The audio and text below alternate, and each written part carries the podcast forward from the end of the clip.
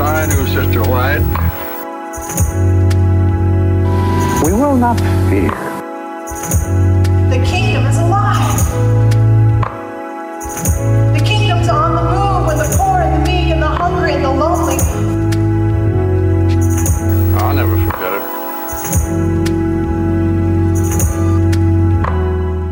Welcome to a 2020 version of Adventist Voices, Spectrum Magazine's podcast. I'm Alexander Carpenter, and today I am joined with my longtime and good friend, Ronald Osborn. Welcome. Thank you. Great to be here, Alex. And you're um, associate professor down at La Sierra University, teaching classes on Christian belief. And it's great having you back on the show. Last time we talked uh, about books and movies, and today we're going to be theming our conversation around the writing life. And you're a perfect person for that because you are prolific. And I say that because you have published multiple books. So we'll be talking about a few of those. And you also recently published an article in Church Times, which is an Anglican That's publication. right. Out of the UK. Mhm. Nice. Called Blood Beneath Broad Stripes and Bright Stars. In this, the little sub uh, title says Ron Osborn argues that violence is at the heart of American civil religion. It sounds great. Well, thank you. And I hope people do read it. We'll include a link to it. Uh, do you mind just jumping into your kind of argument there? Sure. Well, actually, that's kind of an old article. Um, I mean, I, I presented something at Loma Linda University back around the time of the um, the election involving uh, Barack Obama and Mitt Romney, and I um, they had a panel discussion there about politics and religion, and I I offered some reflections on um, patriotic flag veneration in the United States and the idea that both political parties are united in their um, in a shared religion of of kind of nationalistic uh, flag devotion. So when a friend of mine reached out to me and asked if I would submit something for Church Times, I said sure, I'd be happy to do that, and I um, pulled up this piece, which I think is still relevant, maybe even more so today, and uh, made some revisions, and there it is. So I wanted to just read a, a line from it since our theme is the writing life. We'll be um, doing a bit of um, short reading here.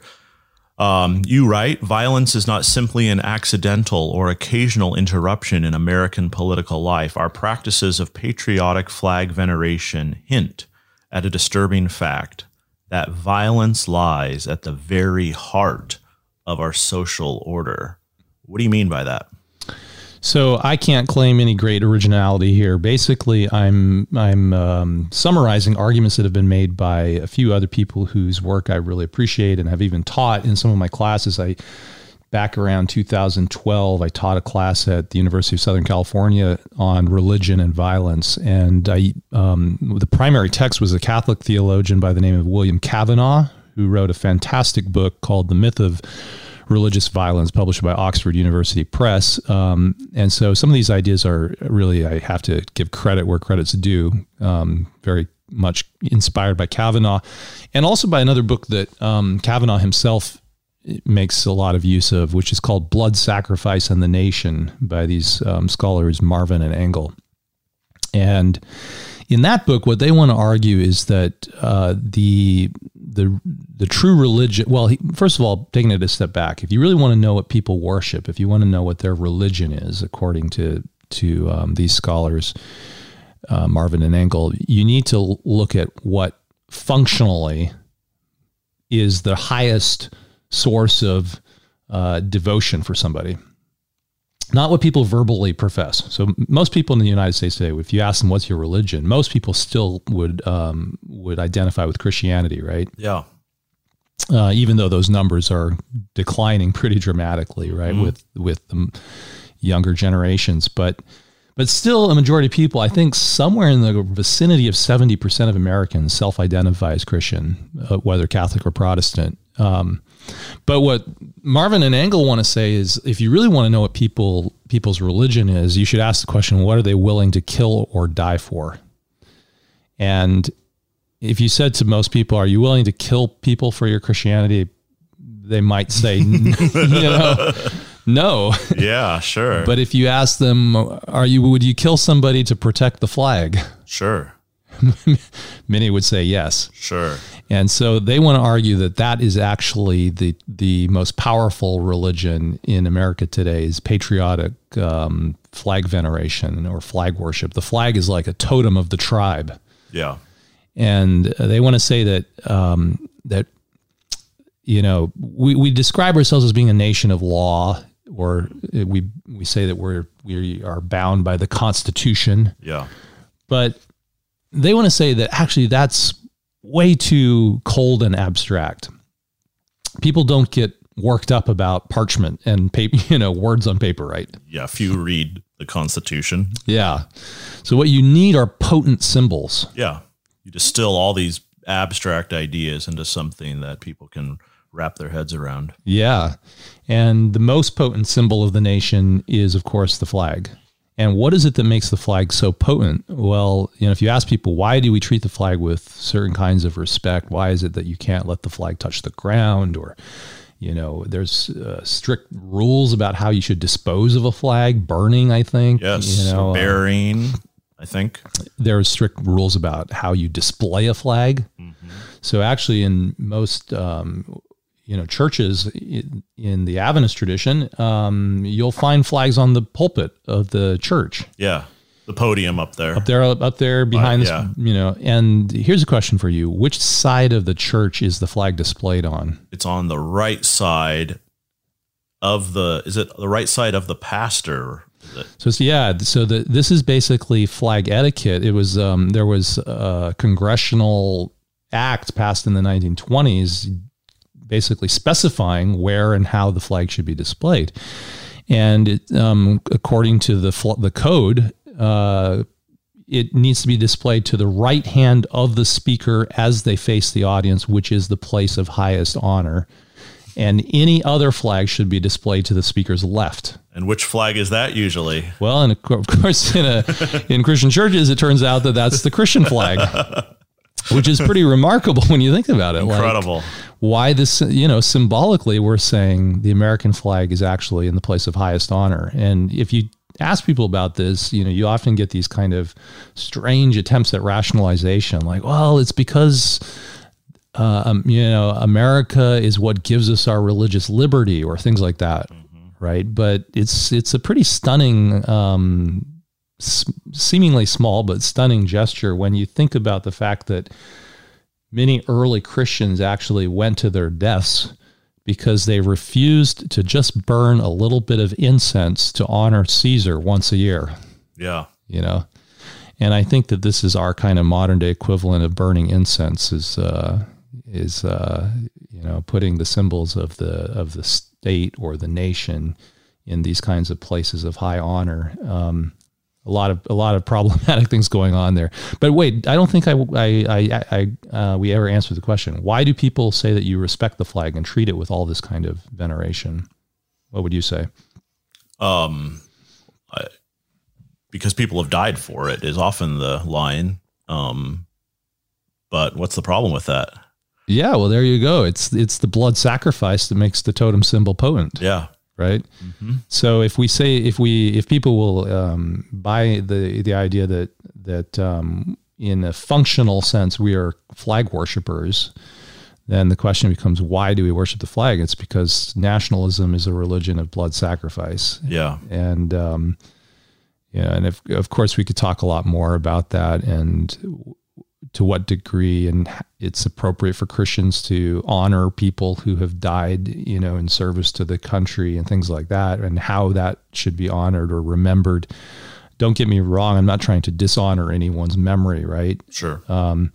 But there are also these troubling questions about uh, the relationship between Christian faith and um, other kinds of oth- other other forces that make sort of clamorous demands on our on our allegiance and our devotion. Yeah. Yeah. You know, I, as you're talking about the flag there, I am just remembering back to my Pathfinder days and what an honor it was to carry the flags into the church on Pathfinder Day and what um, respect we had to uh, show to those flags, you know, make sure they don't touch the ground. That was the biggest important, um, you know, uh, lesson I learned that Sabbath uh, as a 13 year old or whatever I was. And carrying those in, you know, I just remember the parade. And of course, the American flag was first, leading Right. this little band of Christians. Well, it was very interesting after um, September 11, 2001. Um, there was this kind of surge of, of flag devotion, you, you might Yeah. say, right? Yeah. Um, and a couple, I was living in Washington, D.C. at the time. A couple, a couple things that um, happened in the immediate aftermath of that, those terrorist attacks. Uh, one was there was a, uh, a worship service at Sligo Church in which um, the Pathfinders marched in, led by a military honor guard, Wow. and the the honor guard was carrying bolt action rifles right down the center aisle of the church. You know. That that's remarkable, especially if you you know know anything about Avon's history of sure. conscientious objection and pacifism going all the way back to the the 19th century.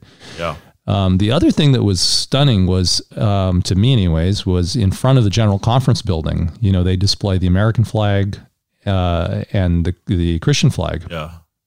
and uh, the the somebody in the building, somebody in the plant services or something, thought it would be appropriate to start um, flying the American flag higher and and lowering the Christian flag actually, so that the American flag was at a higher level. And so this was being done for quite a quite a time, where the the Christian flag was literally not being raised to its full height. It was being just like raised Like quarter quarter, three yeah. quarter. So it was like kind of like three quarter. We're just constantly mourning. No, it wasn't. It was more subtle. You know, it Yeah, wasn't sure, like sure. Um, it was just several feet below the full the full height at which it could have been raised. Which would you know, so the American so the American flag was visibly flying higher than than all the other flags out there. And you know, the Adventist Church is a world body. It's not the an American church, Yeah. right? And so I began to press a relative of mine, Yes. um, Ted Wilson, who was working in the General Conference building, and I began asking him, "Uncle Ted, what's going on?" You know, and I kept repeatedly pressing him because I guess Plant Services was somehow under his, uh, you know, his watch, and you know, eventually the it was changed. I guess he or somebody talked to the individual doing it, and it. But it was a pretty significant period of time in which the American flag was being flown at the highest, you know, the highest height. That's an incredible anecdote. Weirdly, it gives me hope. Uh, basically, the way that we can change the church is is uh, just asking relatives to pester other relatives to get There you something done. Yeah. yeah. So let's turn to um, a book that you wrote that also has to do with violence. Death Before the Fall came out in 2014. And um, I would like to kick this conversation off um, by actually having you read a passage from it um, that I think is beautifully written. Sure. Well, for by way of context, you know, I start the book in the book is wrestling with the problem of animal suffering and uh, the challenges that poses for us uh, when we think about the meaning of creation. And so I start off the book talking a little bit about my experiences growing up as a child in uh, Zimbabwe. And uh, my family would go camping at this remote spot known as Mana Pools. Um, and so, okay, here's the passage you, you pulled out for me, Alex. Um, before dawn, my parents would already be waking my sisters and me for a new safari, since the early hours of the day, when the air was still cool and crisp, were the best time to spot rare animals. All around us was a world that was deeply mysterious, untamed, dangerous, beautiful, and good, waiting to be explored. And the danger was part of its goodness and its beauty. Herein lies the central riddle of this book. One might, of course, imagine other worlds in other universes without predatory creatures such as crocodiles and lions, and these might be very good and very beautiful worlds as well. But the particular goodness and beauty of Africa's wild places that were such an important part of my childhood were inextricably linked to cycles of birth and death, as well as suffering, ferocity, and animal predation. Mana Pools was very good. its lions, jackals, leopards, fish eagles, and cobras included. Yet Mana Pools, as a microcosm of nature as a whole, was also an untamed and even unremittingly harsh world, a sealed economy in which all of life was, in the final analysis, sustained by the deaths, often in spectacular and prolonged ways, of other creatures. There is a doubleness to all of animal existence, extending right back to the very beginning, as far as we can tell, with birth and death, comedy and tragedy, suffering and grandeur appearing as the interwoven and inseparable aspects of a single reality that defies easy moral categorization. For believers in the God of Jewish and Christian scripture, this poses a grave theological and moral dilemma that is different in kind from the problem of evil arising from the exercise of human free will. It is also distinct from, if perhaps related to, the problem of quote unquote natural evil posed by geological upheavals that take human lives, such as the earthquake in Haiti and the tsunamis in Indonesia and Japan. Simply stated, the trouble is this. Animals, as far as we know, do not have the capacity for anything approaching human moral reasoning and will never be able to comprehend their own suffering in metaphysical or theological terms that might give that suffering meaning for them. Why then would a just and loving God, not the impersonal spirit of Hegelian idealism that achieves its final ends through the violent dialectics of history as a slaughter bench, nor the divinity of Hindu belief, who is at once Brahma the creator and Shiva the destroyer of worlds, but the undivided and good creator God of the Hebrew Bible and the New Testament, require or permit such a world to exist. This world is one in which the harrowing suffering of innocent creatures through the violence of other creatures appears at once fraught with terrible savageness and at the same time part of an order that is delicately balanced, achingly beautiful, and finely tuned to sustain tremendous diversity of life. If there is a rationally discernible, quote unquote, intelligent design to the natural world, as some believers claim, should we not conclude that the design reveals a pitilessly indifferent, if not malevolent, intelligence? Why is it that creationists who read design from the surface of nature Never rhapsodize about the wondrous, irreducible complexity of AIDS viruses or tapeworms or serrated shark teeth tiered five rows deep. That's beautiful. Thank you so much. And I'd like to um, follow up that um, passage by you talking a little bit about why you chose to take on this issue of, of suffering and really confront this problem of evil? Hmm. Well, you know, the the problem of suffering is something I started really struggling with in earnest when I was uh, a college student. And uh, this my senior year of college um, at Atlantic Union College, I was an English major, and um, we had a pretty rigorous senior thesis requirement there for the English majors. So you know, you had to write like a fifty-page paper, right? And the um, the topic that I chose or the author who I chose was Elie Wiesel, and basically I spent my senior year of college immersed in Holocaust literature and specifically the writings of Elie Wiesel, his novels, his uh, his memoirs, and um, and some of his plays. So I was wrestling with this problem of suffering, you know, going quite a ways back, and you know, trying to think through um, the theodicy dilemma, which I think you know any thoughtful person at some point in their life is bound to have to yeah. grapple with if you're a believer of any kind. Um, but more recently, uh, you know, I began reflecting not on human suffering, but on animal suffering in the context of debates in the Adventist community about creation and evolution. And it was around 2010, 2011, mm-hmm.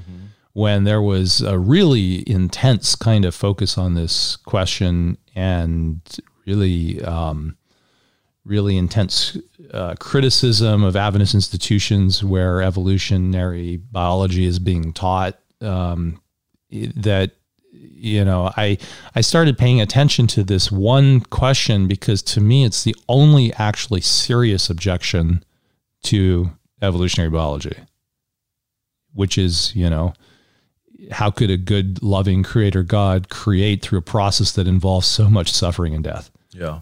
To me, that's the only serious question, really. Like all these other questions about um, how do we have a literal, how do we have a Sabbath day if we don't have a literal Sabbath week and so on. You know, yeah. to me, those are actually non-issues, and I could explain why, but we don't need to go into that. Just people just need to read your book. there you go. but this question is, I think, a legit. It's a very serious question. Um, and without without going through the whole argument of the book, I would just say that um, that a shifting point for me in my own thinking about the the question was when I realized that no matter what whether you're a creationist who believes in you know literal six, what is our current language in the church like consecutive 24 hour periods literal consecutive contiguous 24 hour yeah. periods occurring within the recent past as we experience them today uh, and uh, and of course even that's probably not good enough because um, you know relativity of time, you'd have to specify where your clock is based. So, you yes. know, as measured by a clock positioned at Greenwich Mean Time or Garden Mean Time, I joke in the book. Um, so, um, yeah, so so basically, um, so you had this realization. I had this kind of epiphany that even if you're, you know, the most kind of, uh, even if you read Genesis one in the most kind of rigidly literalistic and by that I mean kind of scientific, trying to make it fit a modern scientific chronological framework, because that's kind of what we demand of of uh, of the Bible, being modernist people who who think science is the highest kind of truth. Even if you take that approach, you're still stuck with the same dilemma, actually. Yeah, which is animals are suffering. So how did it get that way? And it turns out that um, that that the most kind of literalistic, rigidly literalistic approach to things doesn't actually um, resolve the animal the- suffering dilemma in any kind of very satisfying way. At least so I argue in the book. And so that being the case, um, there's problem. There's there are enough problems to go around for all of us that um, that I think you know everyone should have have. Uh, some epistemological and hermeneutical humility on this and not be extremely uh, um, assertive about things. Nevertheless, I feel that um, a kind of theistic evolutionary framework, or I would prefer to call it a kind of progressive creationist framework, actually, in some ways, can solve, or not solve, but at least get us closer to uh, a resolution of the problem of animal suffering than the the alternatives. So um, continuing on with this uh, on the via neg- negativa, I'm thinking that um, I'd love to kind of know what you're working on these days. Um, what's what what what are you enjoying writing and editing? Hmm. Well, I'll be really honest. I've had a bit of a writer's block for a while. Oh, interesting. Yeah. What's if I guess if you knew what was causing it, you would probably have a solution. But what what does it what does it feel like to be so blocked? Um, you know, I think part of part of it is that I've you know when when I was starting off, kind of writing things, you kind of um, think to yourself like, oh, I wonder if I could get something published, mm-hmm. right? Yeah. And so you submit an article somewhere and it actually gets published. I think, in fact, Spectrum Magazine was maybe one of the first that published anything written by me. And you're like, okay, wow, you know, I got something out there. And then you th- say, well, I wonder if I could um, get something published in maybe a non Adventist publication. Yeah. you know, because maybe it's a little bit of writer's insecurity. You, sure. You're like, well, maybe my writing isn't that good. Maybe it's just the people who, you know, know me who are willing to put up with this stuff or something, right? Um, so I submitted some things outside of the Adventist context, um, including to a Catholic publication, Commonweal magazine. Uh-huh. Yeah, and great. they started. They published um, several of my my articles, even even on the cover of the magazine, and and um, and then at some so at some point you say, well, I wonder if I can get something published in a peer reviewed journal. Yeah, which is of course the benchmark for a scholarship and I I did that, and um, and then at some point you say, "Well, I wonder if I could write a book." So there's kind of this thing of of just like aiming for um, for things because you know it's like the next thing. Sure. And and then you know, so I published um, a couple books, and uh, the first one was with Wipf Stock Cascade yeah. Books. The title of the the book was called Anarchy and Apocalypse. It's a collection of essays about violence. And then the second book came out, Death Before the Fall. And then, you know, I was really wondering, like, could I get a book published in a really top tier academic press? And um, so my most recent book, which came out in 2017, is called Humanism and the Death of God. And the subtitle is uh, Searching for the Good After Darwin, Marx, and Nietzsche. And, um, you know, and that was published by Oxford. And this this has a lot to do maybe with my writer's block. You know, you feel like okay, this is like you're you're reaching some kind of pinnacle of publishing. Well, OUP unfortunately priced the book at like eighty dollars, and so I I honestly think that you could probably almost count on one hand the number of people who've read the book. You know, it's just like out there molding on library bookshelves or something. Yeah. And you think to yourself, "Wow, I spent ten years of my life, you know, Yeah. writing this thing, pouring my heart and soul into this book, and the the hundreds or thousands of hours of research that Yeah. go into something like that for what? What does it mean? What does it It's mean? meaningless. meaningless, meaningless. It's all meaningless, Alex. really quickly, I'll jump in there because I'm reading a great biography on Nietzsche called I Am Dynamite by Sue Prideaux. And he actually kind of goes through a similar experience. He writes um, The Birth of Tragedy, and he feels like really no one reads it and no one understands it. And he gets bummed out. So he actually turns to kind of releasing short, um, kind of longer than essays, shorter than books, obviously not a novella. And he just has this series of them. Um, and uh, it's kind of a fascinating model. Anyway, Yeah. um, but he he was a he was a kind of early in his academic career and felt like I did all this work. This is a great idea. No one cares. Yeah. So you were telling me about that book um, the other day out on the ski slopes, Yes, and uh, I'm definitely going to read it. yeah, I recommend it. It's uh, incredible, and it um, really ha- does a nice job of showing um, how he ha- basically his kind of his his intellectual journey, but also his intellectual insecurity and his friendship with Wagner um, shows that um, underneath it, Nietzsche was really a artist, Yeah, sounds great. uh, maybe a failed artist. Um, so, what are you working on now, or what are you thinking about? What's moving you outside? We want to end on hope here at Spectrum. We hope springs eternal. Um, I hope that you are working on something because your writing is um, so appreciated by folks that read you. Well, you know, I um, all of my books actually, my three books didn't really begin as books. They all began as essays or short things I wrote here and there. And at some point, I- you say, "Oh, I wonder if I can pull this together and and um, you know add add a little bit of meat to the bones and turn it into a book, right?"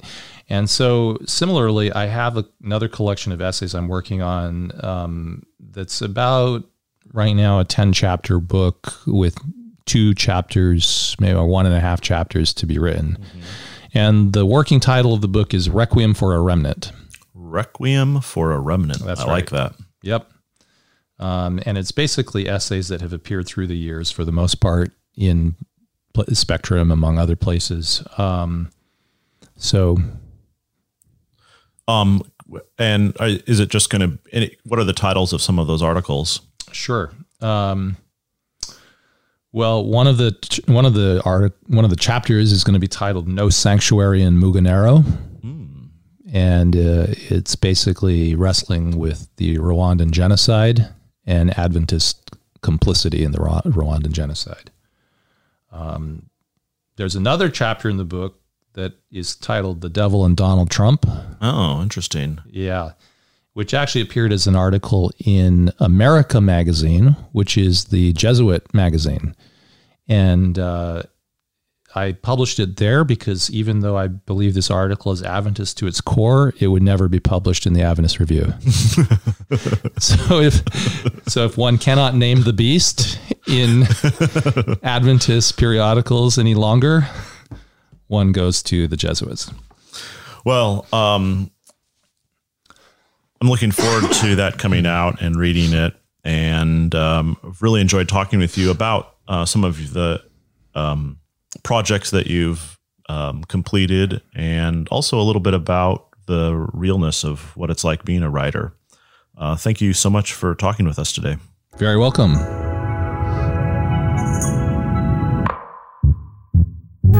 Yes, I knew Sister White. We will not fear.